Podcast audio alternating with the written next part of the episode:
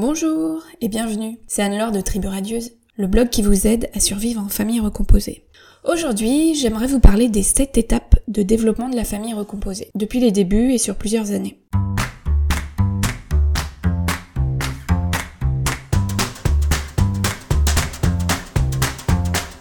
vous allez me dire, quel est l'intérêt de connaître ces 7 étapes? Déjà, savoir que beaucoup de familles recomposées traversent à peu près les mêmes épreuves que vous peut vous rassurer.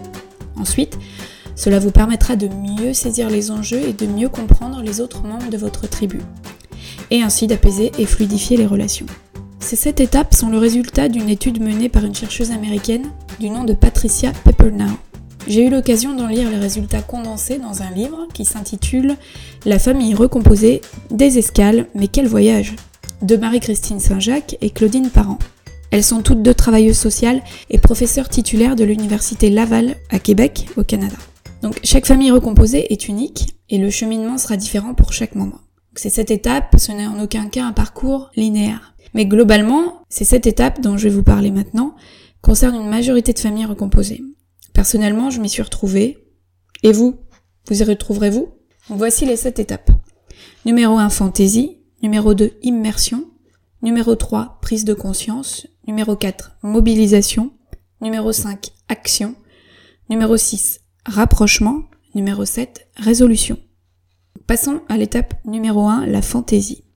Alors là c'est euh, youpi, on vit une belle histoire d'amour, ça va être formidable, on s'aime, nos enfants vont forcément s'aimer entre eux et aimer leurs beaux-parents.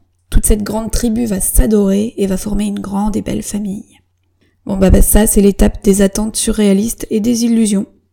Chaque membre de la tribu arrive avec son passé, son expérience, ses points de vue et ses valeurs. Tout le monde déchante très vite. Les réactions des uns surprennent désagréablement les autres et vice versa. Les sentiments ne coulent surtout pas de source entre enfants et beaux-parents. On passe à l'étape numéro 2. Immersion. Le quotidien tous ensemble n'est pas si rose que ça. Un petit constat de base s'impose avant de continuer. Les êtres humains ont trois besoins sociaux fondamentaux qui sont appartenir à un groupe, être aimé ou apprécié, et contrôler sa vie. Or, dans un contexte de famille recomposée, au début en tout cas, ces trois besoins sont difficilement satisfaits. Les membres des familles recomposées affrontent plutôt le rejet, l'aliénation et l'impuissance. La vie quotidienne fait ressortir tout cela pendant cette étape dite d'immersion. Donc les tensions, frictions, incompréhension, tout ça, ça envahit le quotidien. Les membres de la famille recomposée ressentent alors, plus ou moins selon les individus, des sentiments négatifs tels que la jalousie. Bah, par exemple, le beau-parent se demande pourquoi son conjoint ou sa conjointe consacre presque tout son temps à ses enfants. Ou alors les enfants supportent mal la présence du beau-parent qui leur enlève l'exclusivité. Autre sentiment négatif, le ressentiment. Par exemple, le beau-parent en veut à son conjoint ou sa conjointe de ne pas s'investir davantage dans la relation de couple. Autre sentiment négatif, la culpabilité. Le beau-parent s'en veut de ressentir de la jalousie, le parent s'en veut de faire subir autant de chamboulements à ses enfants. Et enfin, dernier sentiment négatif du côté des enfants, l'insécurité et le conflit de loyauté.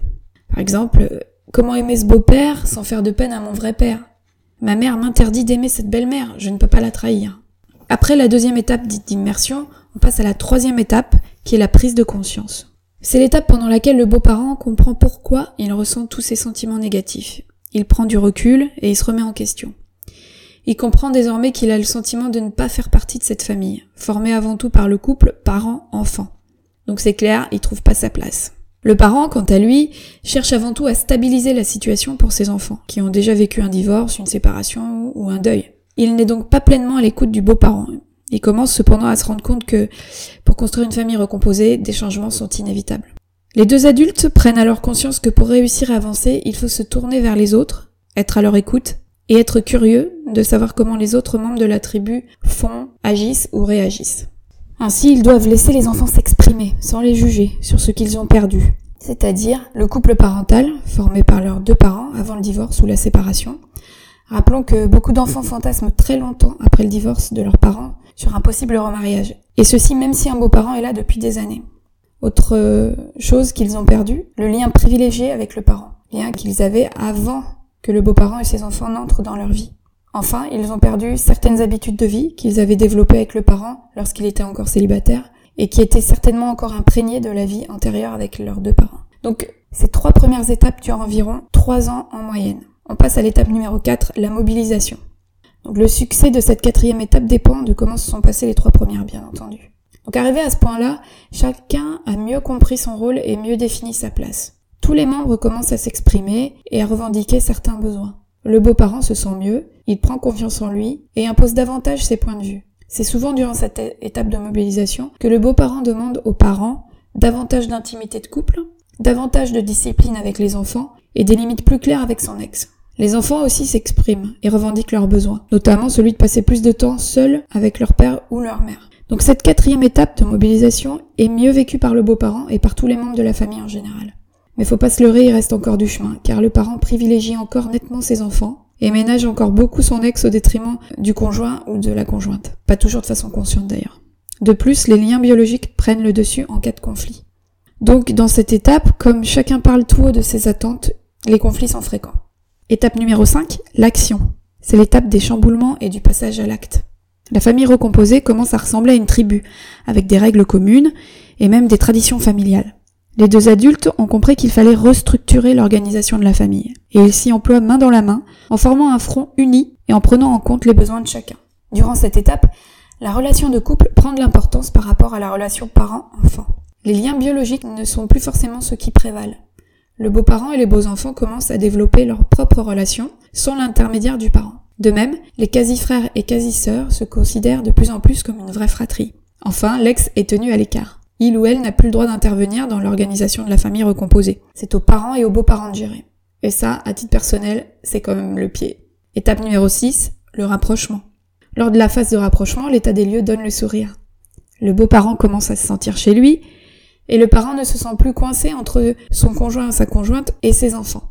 Les enfants s'entendent bien et sentent que finalement, cette famille recomposée, c'est plutôt du solide.